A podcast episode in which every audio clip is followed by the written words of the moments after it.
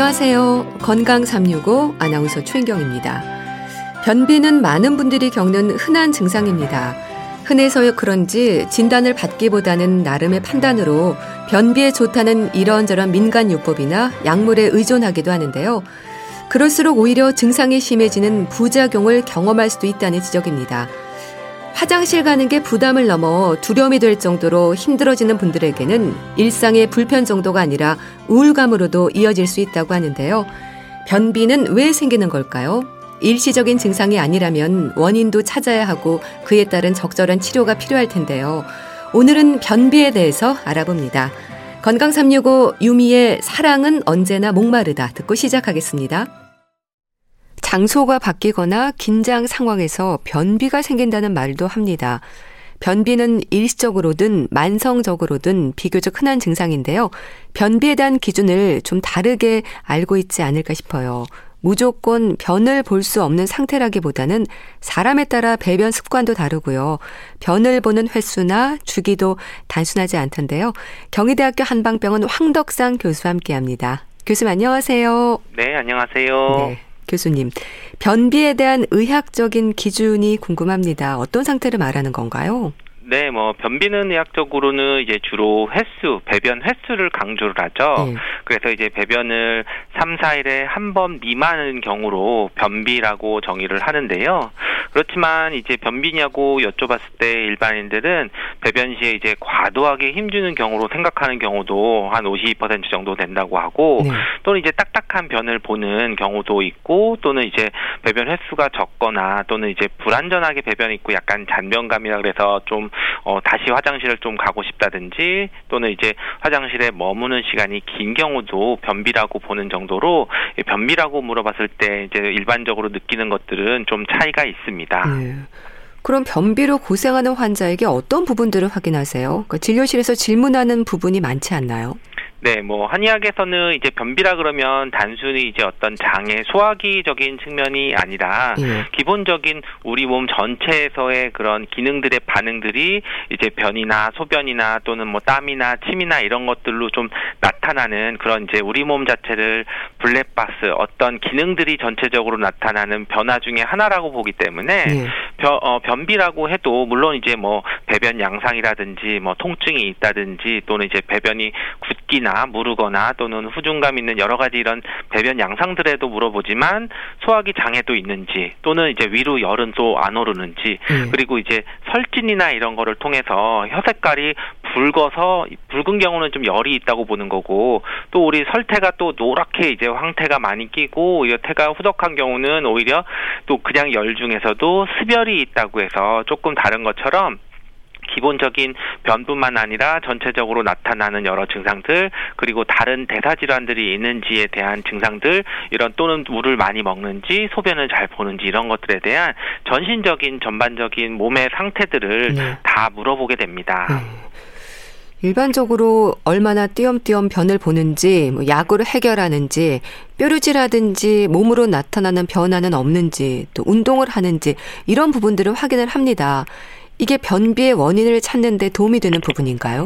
그렇죠. 우리가 어 변비라고 하는 것을 단순히 소화 장애를 본다면은 이제 변 상태만으로 판단할 건데 한의학에서는 이제 그거보다는 내 몸이 갖고 있는 그런 지금 몸 상태나 다른 문제점 또는 열이 많은지 또는 수분이 좀 건조해 있는지 아니면은 기운이 좀 부족한지 이런 것들에 따라서 판단을 하게 되는데요. 네. 결국 이제 한의학에서는 이제 변이라고 하는 것을 단순히 이제 음식이 나와서 되는 게 아니라 우리 몸의 진액이라고 하는 이제 수분 수분 상태를 판단할 수 있는 그런 그 기준으로 보고 있습니다. 그래서 이제 변비는 상태에 따라서 이제 우리가 열비라고 하는데 네. 열비는 몸에 열이 많거나 또는 뭐 음주나 기름진 거 매운 음식을 많이 먹어서 열이 몸에 속에 쌓여 있어가지고 되어서 변비가 나오는 딱딱한 경우들이 되고 그리고 이제 기비라고 하는 경우들을 우리가 뭐 노인성 변비라고 하지만 특별히 열은 많지는 않지만 오래 앉아 있거나 기운이 좀 부족하거나 해서 장의 연동 운동이 잘 안 돼서 밀어내는 힘이 좀 약하거나 했을 때 그런 기비로 본다든지 예.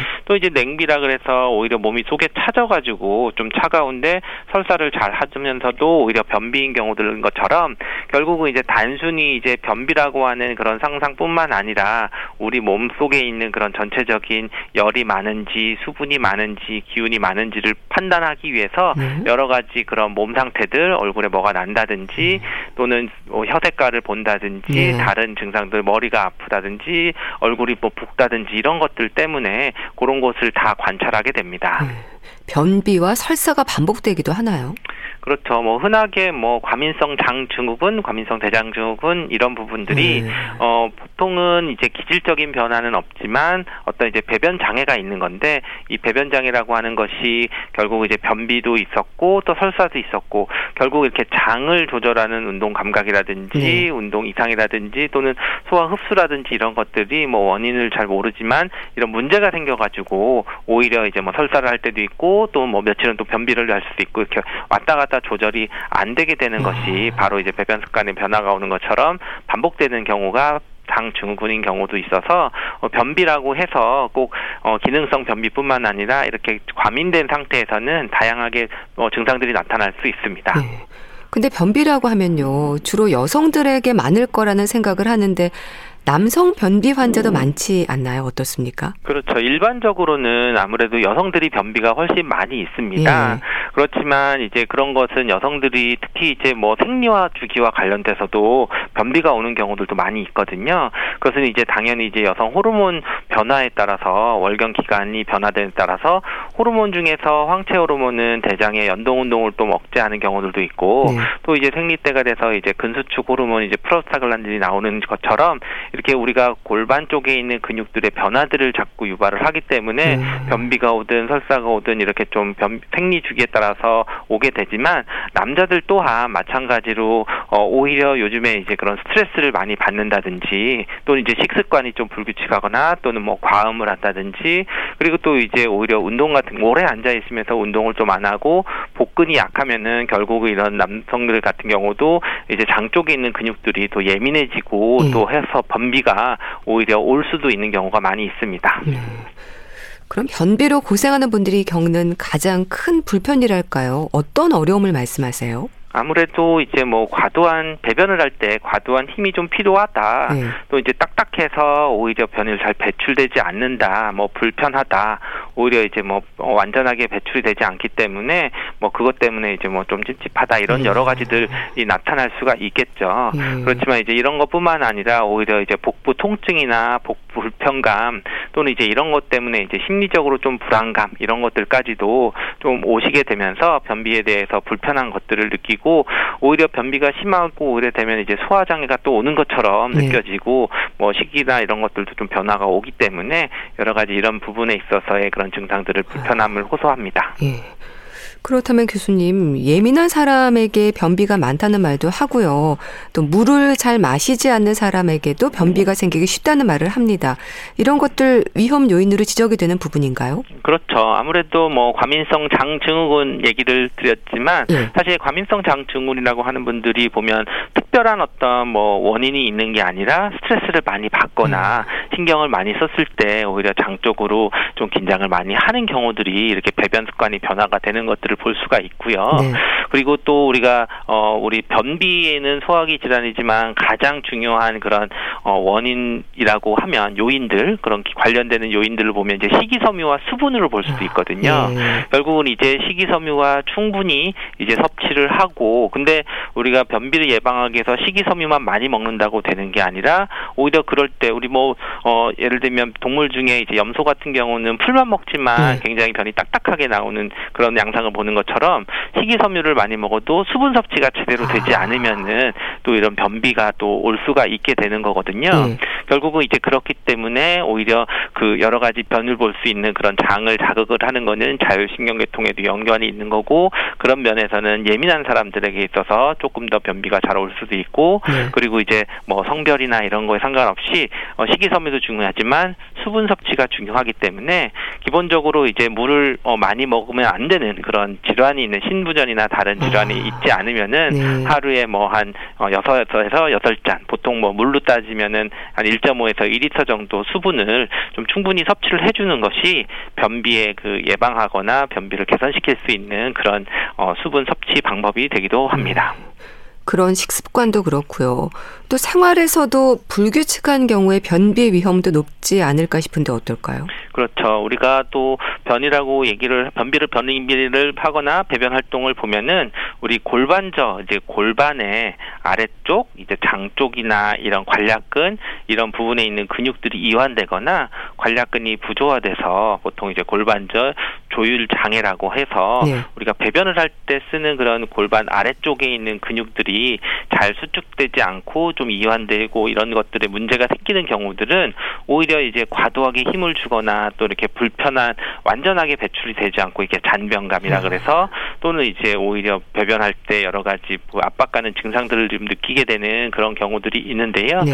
결국 이제 이런 것들도 평소에 골반 근육 우리가 요즘에 얘기하는 코어 근육 그 중심부에 있는 그런 근육들 어 쉽게 말하면 이제 우리 명치 쪽부터 어 우리 무릎 위쪽에 있는 그 사이에 있는 중앙 우리 몸으로 따지면 중앙에 있는 근육들이 좀 어느 정도 힘을 좀 받아야 되는데 네. 너무 오래 앉아 있거나 다리를 꼬고 앉아 있거나 또는 이제 그러면서 이런 골반에 있는 근육들의 균형이 깨져 있으면 네. 제대로 힘을 줄 수가 없거든요. 그러면 이제 그렇게 되면서 오히려 어 소화기 장애는 아니지만 골반 자체 근육을 주는 힘이 빠지기 때문에 오히려 이런 변비 증상들 이 좀 악화될 수 있는데요. 네. 그래서 이런 것들을 이제 특히 또 노인 같은 경우에 오히려 어 또 중요한 그런 의미를 갖게 되는데요. 노인 변비인 경우들은 어, 수분 섭취나 식이섬유뿐만 아니라 어, 중등도 이상의 신체 활동 그러니까 아. 20에서 한, 한 20분에서 한 60분 정도 되는 그런 운동들을 네. 약간 힘들다고 느끼는 그런 강도들을 한 3일 정도 이상을 했을 때 오히려 과민성 장증후군이나 이런 환자들의 삶의 질이나 증상들을 개선시킨다는 그런 연구 결과도 있기 때문에 어떤 운동을 꼭 늘려고 신체 활동을 늘려야 되는 게 변비 환자에게 권고되 되는 그런 내용이기도 합니다. 네. 자, 그 밖에 변비의 위험 요인들로 또 어떤 부분들이 지적이 될까요? 어, 어떻게 보면 한의학적으로 보면 변비가 이제 열이 많이 있어서 또는 수분이 많이 부족해서 변비가 될 수도 있다고 볼 수 있는데요. 네. 결국 이제 열을 많이 조장할 수 있는 그런 뜨거운 성질을 가지고 있는 음식들을 좀 많이 먹는다든지 그러니까 우리가 매운 음식들 이런 네. 음식들을 좀 많이 먹는다든지 네. 오히려 또 이제 술 특히 이제 술이나 뭐 이런 기름진 음식을 같이 먹게 되면은 오히려 어, 당장은 뭐 다음 날은 설사를 할 수도 있지만 그게 악화적으로 돼서 또 변비나 이런 장애 어떤 이상이 올 수도 있고 또 우리가 스트레스를 많이 받는 것 자체가 우리가 심화를 늘릴 수 있는데 네. 그런 화기가 쌓이게 되면은 우리가 뭐 우라병이라고 하는데 그 울체됐다고 하는 것이 뭔가 기운이 돌지 않고 열이 뭉치는 걸로 봐서 또 그런 경우에 또 변비가 올 수 있어서 스트레스를 좀 해소를 잘 할 수 있는 부분들이 있는 거고요. 그리고 또 이제 우리 기본적으로 당뇨병이나 갑상선 또 파크인 슨 중풍이나 뭐 대장암 이런 것들에 대한 위험성들이나 이런 것들이 또더 문제가 될 수 있기 때문에 네. 오히려 그런 다양한 변비를 유발할 수 있는 그런 질환들에 대한 것도 체크를 하시면서 꼭 심한 경우에는 꼭 어, 검사를 받고 치료를 적절히 받으셔야 됩니다. 네. 그럼 이렇게 많은 요인들이 변비로 이어진다면 증상도 좀 다르게 나타날까요? 그렇죠. 아무래도 뭐 증상들에 있어서는 어 변비의 양상들 그러니까 뭐 묵냐 뭐 또 딱딱하냐 뭐 네. 뭐또 이런 것들도 볼 수도 있지만 또 나이에 따라서도 좀 나타날 수가 있는데요. 어, 특히 이제 수험생이나 직장인들은 이제 오래 앉아 있고 운동을 잘 못하기 때문에 네. 오히려 그러면서 이제 또 뭐 변비가 생길 수 있는 그런 상태가 돼서 오히려 이제 뭐 변비 환자 중에서 이제 뭐 기본적으로 이제 그런 고령 70대 이상의 노인들이 굉장히 많이 있지만 네. 오히려 최근에는 이제 또 좀 나이가 좀 젊은 층에서도 변비 환자가 좀 늘어날 수도 음. 있다고 얘기를 하고요. 네. 그렇기 때문에 그리고 또 이제 노인 같은 경우는 오히려 이제 식습관 운동량도 줄어들고 식습관도 좀 어, 소식하면서 점점 장 운동도 좀 느려지기 때문에 오히려 이제 변비나 이런 것들에 힘들어지는 그런 부분들 노인성 변비 이런 것들도 많이 좀 어, 문제가 되는 앞으로 뭐 고령화 사회가 되면서 더 이제 문제가 되는 부분일 수도 있습니다. 네. 그리고 또 교수님, 이 비만으로 고생한 분들을 보면요. 변비가 있는 분들도 많고 배변이 수월하지 않아서 그런지 머리가 아프다는 말도 합니다. 이게 변비가 원인이 되는 게 맞는 건가요? 어, 그렇죠. 아무래도 이제 비만이라고 하시는 분들은 오히려 이제 그 기본적인 운동량이나 근육량이 부족할 수 있는 부분들로 연결을 좀 시켜야 될 것 같은데요. 네. 보통 이제 그 전체적으로 체중이 늘고 운동량도 많은 분들이라면 괜찮지만 어, 근육은 점점 빠지고 지방이 좀 많아지는 경우들은 아무래도 이제 내장 지방들도 많아지고 장애 운동도 원활하지 않으면서 또 이제 그런 근육량도 좀 약해져서 어떻게 보면 이제 어, 배변하는 것들이 좀 원활하지 않은 않은 분들도 좀 있을 수 있고요. 네. 그리고 또 이제 기본적으로는 그런 분들은 오히려 또 이제 과식을 하면 또 오히려 변비는 없이 또 설사를 또 많이 아. 하는 분들도 많이 있게 됩니다.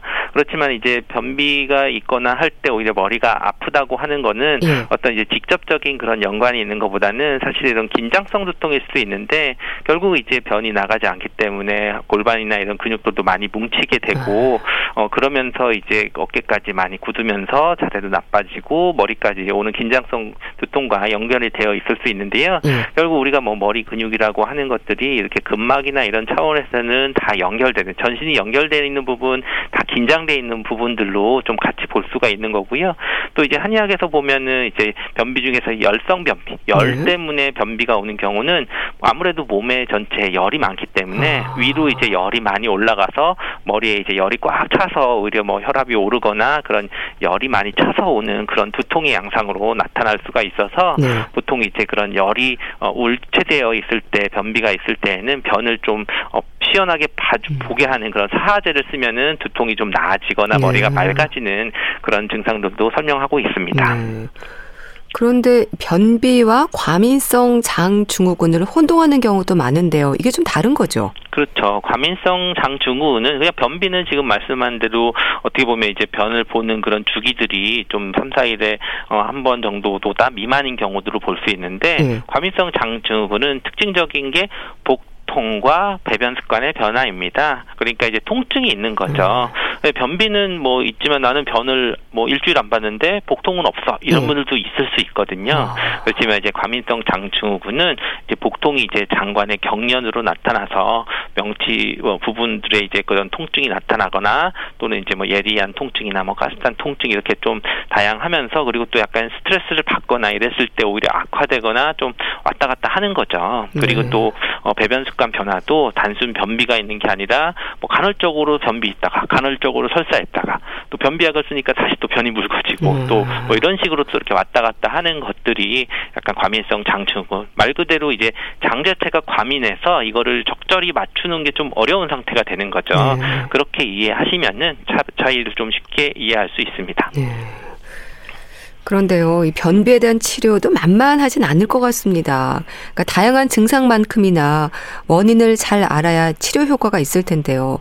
교수님, 치료에 있어서는 어떤 부분들이 고려가 될까요? 그렇죠. 아무래도 이제 어 가장 어 변비에 있어서 중요한 부분들은 이 변비가 다른 원인 질환들이 이제 심각한 질환들이 있느냐 아니냐 음. 이런 것들을 먼저 좀 감별을 해야 되겠죠. 예. 그래서 혹시라도 이제 어, 변비가 있는데 어, 배변에 혈액이 섞여 있다든지 아. 니면 이제 급격하게 체중 감소가 좀 있다든지 또는 이제 뭐 복통과 구토가 막 동반된다든지 또는 뭐 갑자기 변비가 생기면서 극심한 식욕 저하가 동반되거나 하면은 이제 다른 이제 그런 중한 질환의 원인이 있을 수 있기 때문에 예. 네. 이럴 때는 꼭 진단을 받으셔서 검사를 하셔야지 되고요. 네. 단순히 그냥 뭐 변비약을 그냥 사가지고 먹는다든지 이러시면 안 되고 만약에 이제 이렇지는 않고 특별히 이제 기능성 변비라고 해서 어떤 다른 질환이 없을 때 그런 변비가 왔을 때는 가장 우선적으로 생활 습관을 개선을 한다든지 네. 또는 이제 식이섬유를 좀 적절히 섭취하면서 수분 섭취도 좀 잘 하면서 그리고 또 이제 장을 움직일 수 있는 운 동들이나 이런 것들을 좀 어, 꾸준히 하시면서 그런 것들을 치료하는데 좀 목표를 삼아야 되는 거고 그렇게 반응이 없을 때는 이제 적극적으로 뭐 어떤 다른 그런 약물 치료를 좀 도움을 받거나 네. 진료를 받아서 어, 검사를 통해서 어, 해결을 해나가는 그런 치료 계획을 세우는 것이 좋습니다. 그럼 한의학에서는 변비 치료에 있어서 어떻게 구분하나요? 그렇죠. 뭐 한의학에서는 가장 크게 보면 이제 변비라고 하면 열이 많은 변비 또는 음. 차가워서 오는 변비, 뭐 기, 예. 그리고 또 기운이 많이 빠져가지고 내미 뭐 보내지 못하는 그런 변비, 아. 기허 변비 이런 쪽으로 볼 수 있는데요. 결국은 이제 우리 허실을 나누고 예. 그래서 만약에 그 좀 실해서 실하다는 거 뭐가 막혀 있고 열이 많이 있을 때에는 뭐 승기탕이라 그래서 이거는 정말로 어 변을 좀 빼주는 쪽에 강한 약을 쓰는 경우들이 되는 거고요.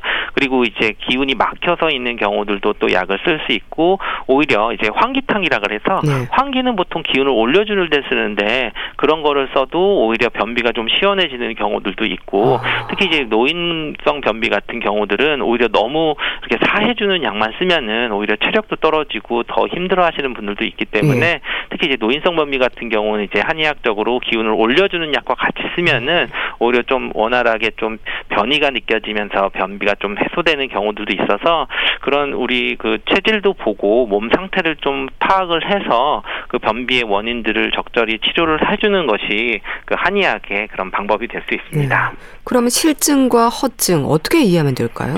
네, 아무래도 이제 뭐 실증이라고 하면 정말 배가 아프다든지 이제 딱딱하다든지 오히려 이제 그런 뭐 변비 양태로 나타나는 거고 네. 또 어, 혀를 보면 또 얼굴도 붉거나 또 어. 혀도 태도 이제 뭐 노랗고 두껍고 이런 것 같은 경우는 주로 이제 실증으로 볼 수가 있는 거고요. 네. 허증은 이제 뭐 배가 아프지도 않고 눌러도 뭐 오히려 좀더 아, 통증이 좀 없다든지 어. 이렇게 되면서 좀 변도 좀 묽으면서 또 시원하지 않고 잔변감이 있다든지 이런 네. 경우들은 허증으로 나누는데요. 물론 이것뿐만 아니라 전제 신, 전신 신체적인 그런 맥상혈 상태를 본다든지 다른 뭐 기운이 있느냐 없느냐 여러 가지들을 상태들을 같이 참고를 해서 허증과 실증을 나누기 때문에 어떤 이제 변의 상태나 이런 걸로 자가로 진단하기보다는 네. 만약에 어떤 치료가 필요하다면 한의원에서 적절한 진료를 받으시는 것이 좋습니다. 네. 식습관은 어떨까요? 그 섬유질과 아침 식사에 대한 부분이 많이 강조가 되던데요.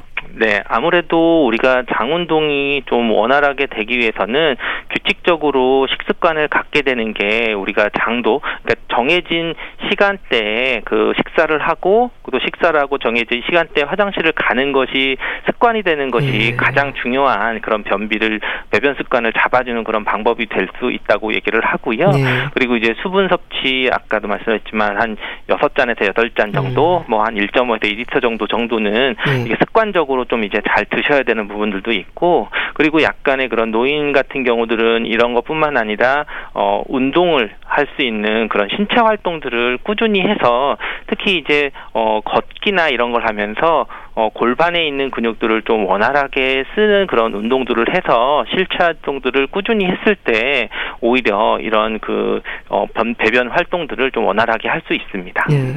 과식이나 매운 음식과도 연관이 있을까요? 네, 기본적인 뭐 과식을 하면은 오히려 이제 뭐 설사라거나 음. 이제 그럴 수는 있는데 네. 매운 음식은 한의학에서 이제 아까 말씀드린 여러 가지 변비 중에서 이제 열비, 이 열이 아. 많이 쌓여서 오히려 그런 뭐 그 단순히 그냥 매운 음식뿐만 아니라 예. 또 이제 기름지면서 또 이제 술도 같이 먹으면서 하게 되면은 오히려 이제 그런 것들이 속에서 이제 열이 쌓여가지고 그런 열비나 이런 쪽으로 오게 되는데요. 어 기본적으로 매운 음식들이나 이런 장을 좀 자극을 해서 장의 기능들이 좀 나빠질 수가 있는 거고요. 그래서 이제 규칙적으로 좀 음식을 좀 먹으면서 식이 예. 식이섬유도 좀 적절히 그리고 또 수분도 같이 섭취를 하는 것이 중요합니다. 예. 뭐 생활 습관에 있어서도 이제 규칙적인 시간에 화장실에 가는 습관 이 중요하다고 얘기하셨는데 화장실에 오래 앉아 있는 것도 안 좋은 거죠? 그렇죠. 아무래도 이제 우리가 습관적으로 어, 배변 훈련을 하는 건데요. 결국은 이제 어, 요즘에는 뭐 핸드폰을 들고 들어가거나 아니면 화장실에서 이제 다른 생각을 하게 되면 오히려 배변 활동에 집중하지 못하기 때문에 네. 오히려 습관적으로 이제 변 시간이 길어지고 또 원활하지 않게 되는 문제들이 생길 수가 있고 사실 이럴 때는 약간 배변 자세를 바꾸는 것도 도움이 된다고 음. 하는데요.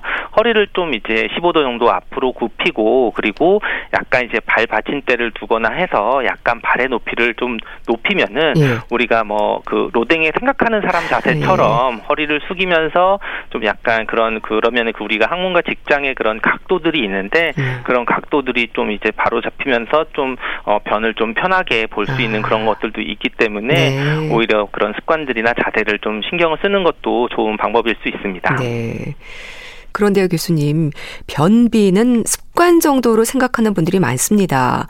어떨까요? 치료를 해야 하는 걸까요?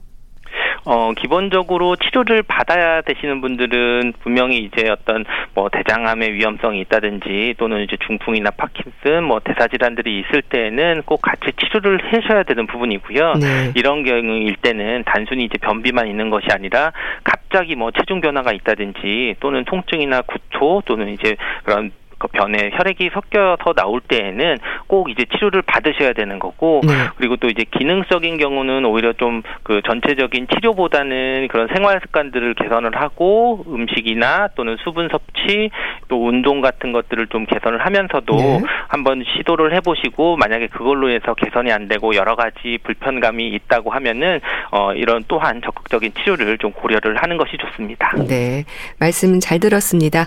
오늘은 변비에 대해서 알아봤는. 있는데요. 경희대학교 한방병원 황덕상 교수와 함께했습니다. 감사합니다. 감사합니다. KBS 라디오 건강 365 함께하고 계신데요. 강수지의 흩어진 나날들 듣고 다시 오겠습니다.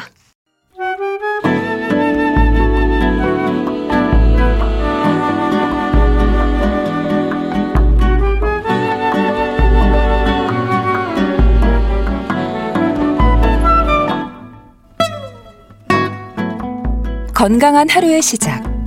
KBS 라디오 건강 365.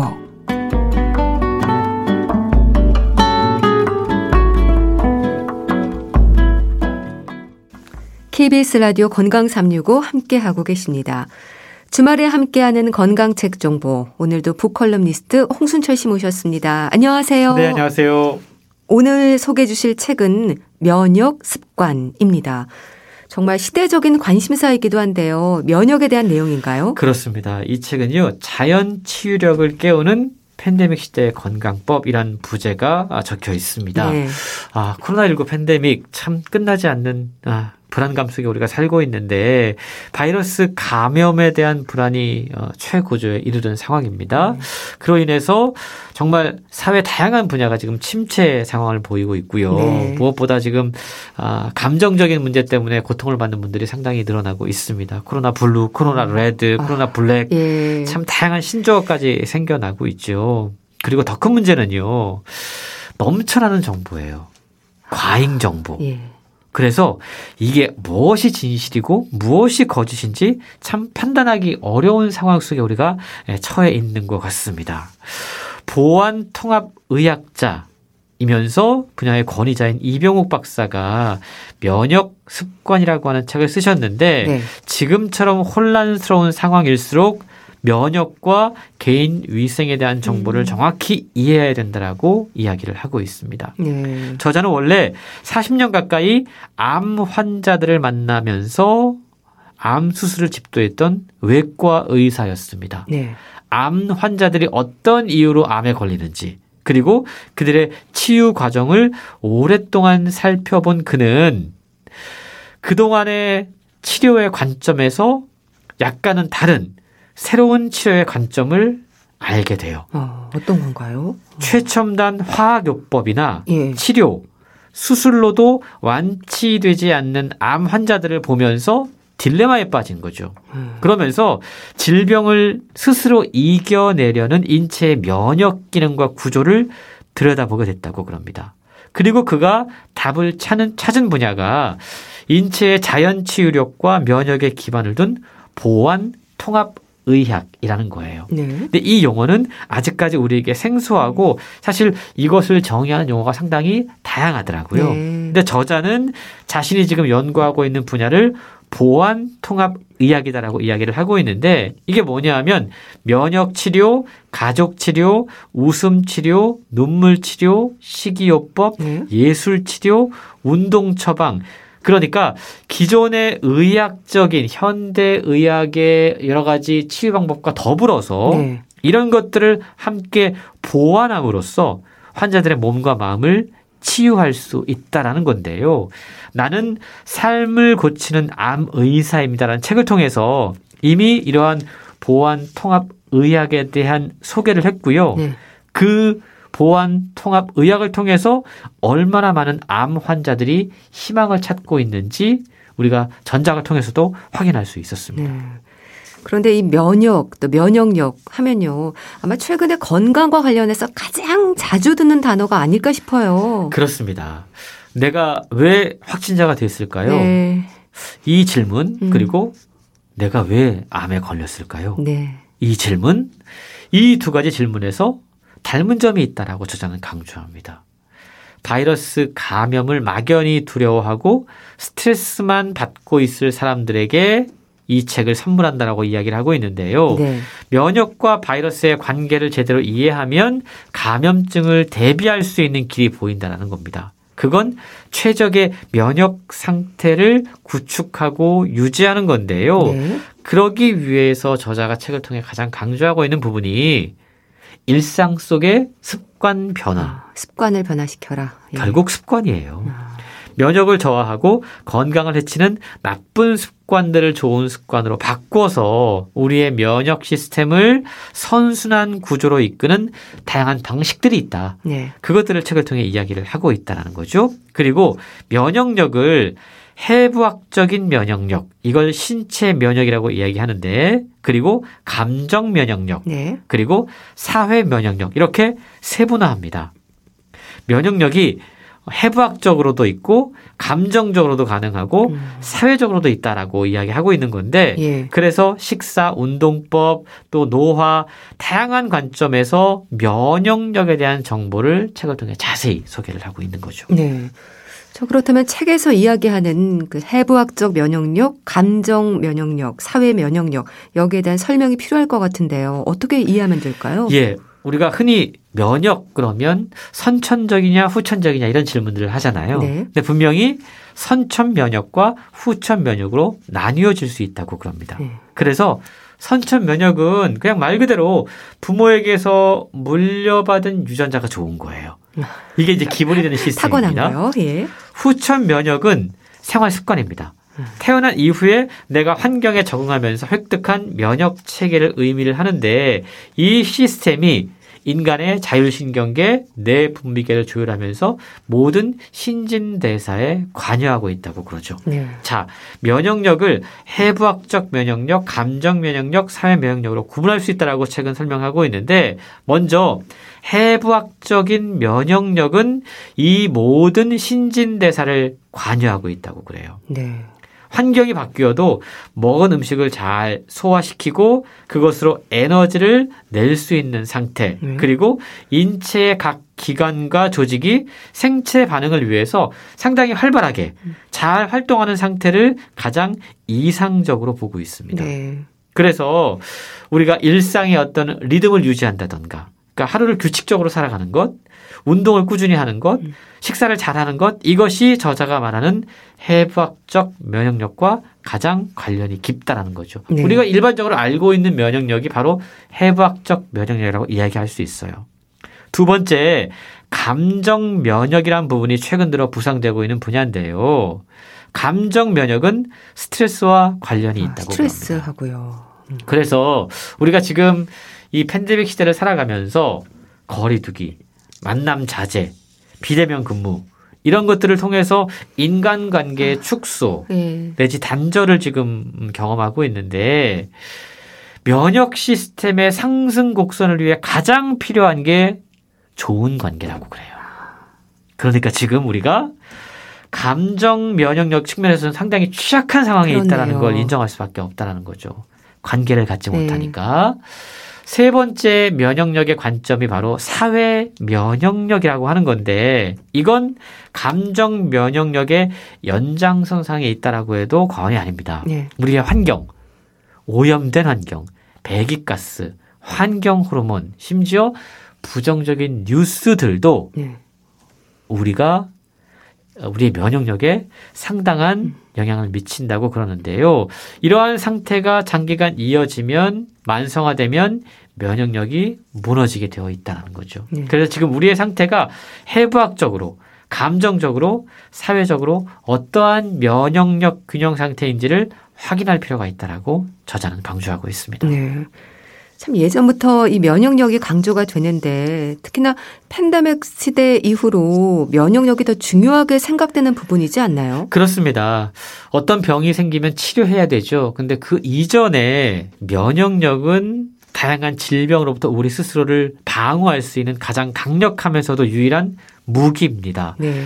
많은 전문가들은 이 코로나 팬데믹 상황이 이어지는 상황에서도 우리나라가 다른 나라와 다르게 최악의 상황을 그나마 면할 수 있었던 게 마스크 착용, 네. 손 씻기 같은 개인 위생 관리가 철저히 지켜지고 있기 때문이다라고 강조하고 있습니다.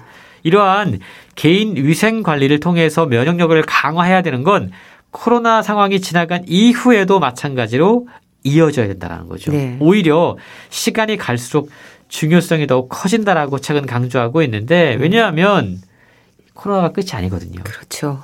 계속해서 바이러스의 음. 종류는 다양해지고 네. 또 요놈들이 적응력도 강해져서 사람들에게 더욱더 치명적인 영향을 미치는 경우가 늘어나게 된다는 겁니다. 음. 뿐만 아니고 지금처럼 계속해서 변이 바이러스가 나타난다면 기존 전염병처럼 백신 개발만으로 이 유행을 끝내지 못할 상황이 올 수 있다라는 거죠. 예. 그래서 요즘 우리가 이야기하고 있는 with 코로나 인류가 한층 강력한 면역력을 바탕으로 바이러스와 공존할 수 있는 방법을 찾아야 되는데 공존하기 위해서 가장 중요한 것이 바로 나 스스로 면역력을 키우는 것이다라고 저자는 강조하고 있습니다. 예. 그래서 면역력을 위한 가장 중요한 부분은 습관이다. 이 부분을 저자가 강조를 하는 거잖아요. 어떤 습관들을 말하는 건가요? 예, 이병우 원장은요. 면역력 관리법을 이야기를 하고 있는데 네. 건강한 삶이 일상 속에 있는 것처럼 면역력도 그걸 높이는 방법도 결국 우리의 일상 속의 작은 습관들 속에 있다라고 여러 차례 반복을 하고 있습니다.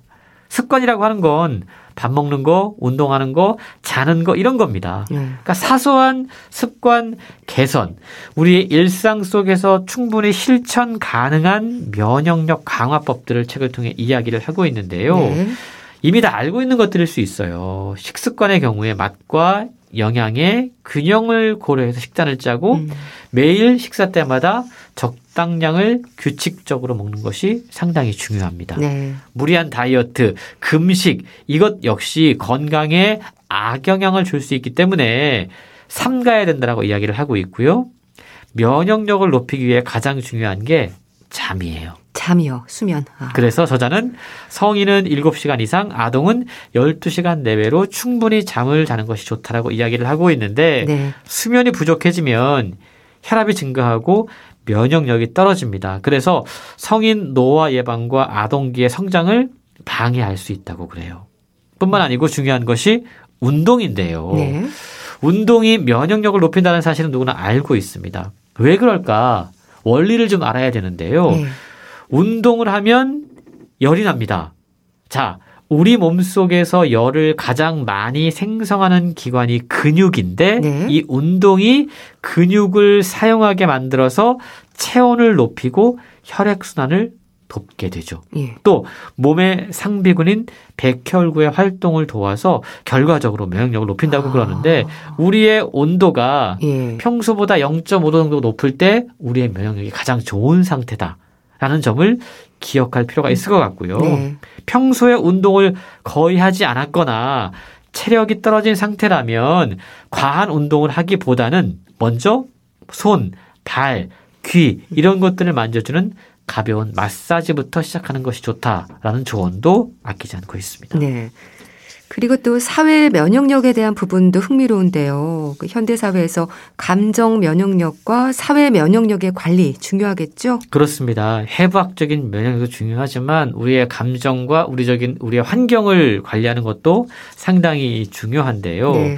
감정 면역력이라고 하는 건 스트레스 관리라고 말씀을 드렸습니다. 그래서 감정 면역력이 강한 사람들은 부정적인 상황들, 스트레스 상황을 비교적 쉽게 극복을 하고 평소에도 긍정적인 모습을 보이는 경우가 음. 많이 있다고 그럽니다. 네. 회복 탄력성이 높다라는 거죠. 어떠한 스트레스 상황이 있다고 하더라도 그것들을 쉽게 딛고 일어설 수 있는 능력이 있다라는 거고요. 네. 사회 면역력은 자신이 느끼는 행복들을 다른 사회의 구성원들과 나누고 기쁨, 즐거움 이런 것들을 높이는 행위입니다. 그리고 사람은요, 기본적으로 혼자 사는 것보다 누구와 함께 생활하면서 네. 누군가를 도우면서 예. 그 사실 하나만으로도 자신을 가치 있는 사람이라고 음. 인식을 하고 음. 나눔 활동이 우리의 행복과 건강에 긍정적인 영향을 미치게 된다고 그럽니다. 아. 그러니까 나눔이 예. 저자는 운동보다 더 면역력을 높인다. 아, 나눔 활동이요. 라고까지 아. 이야기를 하고 있는데요. 또한 감정 조절이 중요하다라고 강조하고 있어요. 감정을 억누르지 않고 표현하는 것도 상당히 중요한데요. 네. 흥미로운 점은 억지로 웃는 비자발적인 웃음. 이것도 우리의 면역력 강화에 아. 도움이 될 수 있다고 그럽니다. 일단 웃어야 되는 거네요. 그렇죠. 아. 그러니까 웃을 일이 없어도 일단 웃으라는 겁니다. 예. 왜냐하면 예. 일단 웃으면요. 예. 심장 박동수가 증가합니다. 아. 호흡이 증가해요. 네. 이게 마치 가벼운 운동을 한 듯한 결과를 가져올 수 있기 때문에 면역력 강화에 도움이 된다고 그러고요. 웃음과 함께 울음도 눈물도 면역력 강화에 아, 도움이 될 수 있다고 우는 합니다. 것도요. 아. 성인들의 우는 행동을 연구한 마거릿 크로프 박사는요. 예. 자주 울고 눈물에 대해서 긍정적인 자세를 가진 사람들은 아예 울지 않거나 눈물을 멸시하는 사람들보다 정서적으로나 신체적으로 더 건강하다. 음. 이러한 결론을 발표했는데요. 네. 한동안 남자 화장실에 가면 화장실 앞에 네. 변기 앞에 남자가 흘리지 말아야 될 것은 이름이 이렇게 써 있었어요. 예. 남자는 울면 안 된다. 예. 눈물 흘리면 안 된다. 네. 이런 이야기 참 많이 했는데 이런 연구 결과를 보면 눈물이 우리의 정서나 음. 감정에 얼마나 긍정적인 영향을 미치는지 확인할 수 있다라는 거죠. 예. 그러니까 웃음, 눈물, 자신의 감정을 억누르지 않고 솔직하게 자주 표현하는 것이 우리의 사회 면역력을 높일 수 있다는 점도 우리가 꼭 기억을 해야 될 것 같습니다. 네. 참 감정 면역, 사회 면역이 자리 잡으려면 어떻게 해야 할까? 좀 홍순철 씨는 일상에서 어떤 부분을 좀 떠올리셨어요? 저도 사실은 감정이나 사회 면역력이 중요하다는 부분에 대해서 책을 읽고 많이 공감을 했는데요. 네. 우리가 면역력 그러면 어떤 신체적인 부분만 되게 강조를 그동안 많이 했잖아요. 네. 근데 우리의 감정 조절이나 어떤 환경도 우리의 면역력과 상당히 관련이 깊다라는 사실을 다시 한번 알게 됐습니다. 네. 그래서 이 사실 이 부분은 저 혼자 할 수 있는 게 아니잖아요. 그래요. 가까운 가족 예. 혹은 이웃, 동료 이런 사람들과 함께 이 정보를 공유해야 우리 개인이 건강해질 수 있는 부분이 있거든요. 그래서 제가 이 책의 내용을 이렇게 예. 좀 알려줬어요. 감정이 예. 어 나뿐만 아니고 우리 모두의 건강에 다 도움이 된다. 그리고 우리 주변 환경이 도움이 되니까 예. 함께 청소 좀 자주 하고 환경 개선 노력들을 네. 하고 그렇게 할 필요가 있다라고 이야기했는데 네. 다양한 관점에서 우리의 면역력을 좀 살펴봐야 될 것 같습니다. 네. 저도 생각을 좀 해봐야겠네요. 웃음과 함께 울음도 면역력 강화에 도움이 된다고 하셨는데 그러니까 눈물에 대해서도 좀 긍정적인 자세를 가진 사람이 정서적으로나 신체적으로 건강하다. 이 부분도 많은 생각을 하게 하네요. 자, 면역 습관 소개해 주셨는데요. 북컬럼니스트 홍순철 씨와 함께 했습니다. 감사합니다. 고맙습니다. 하림의 사랑이 다른 사랑으로 잊혀지네 보내드리면서 인사드릴게요. 건강365 아나운서 추인경이었습니다. 고맙습니다.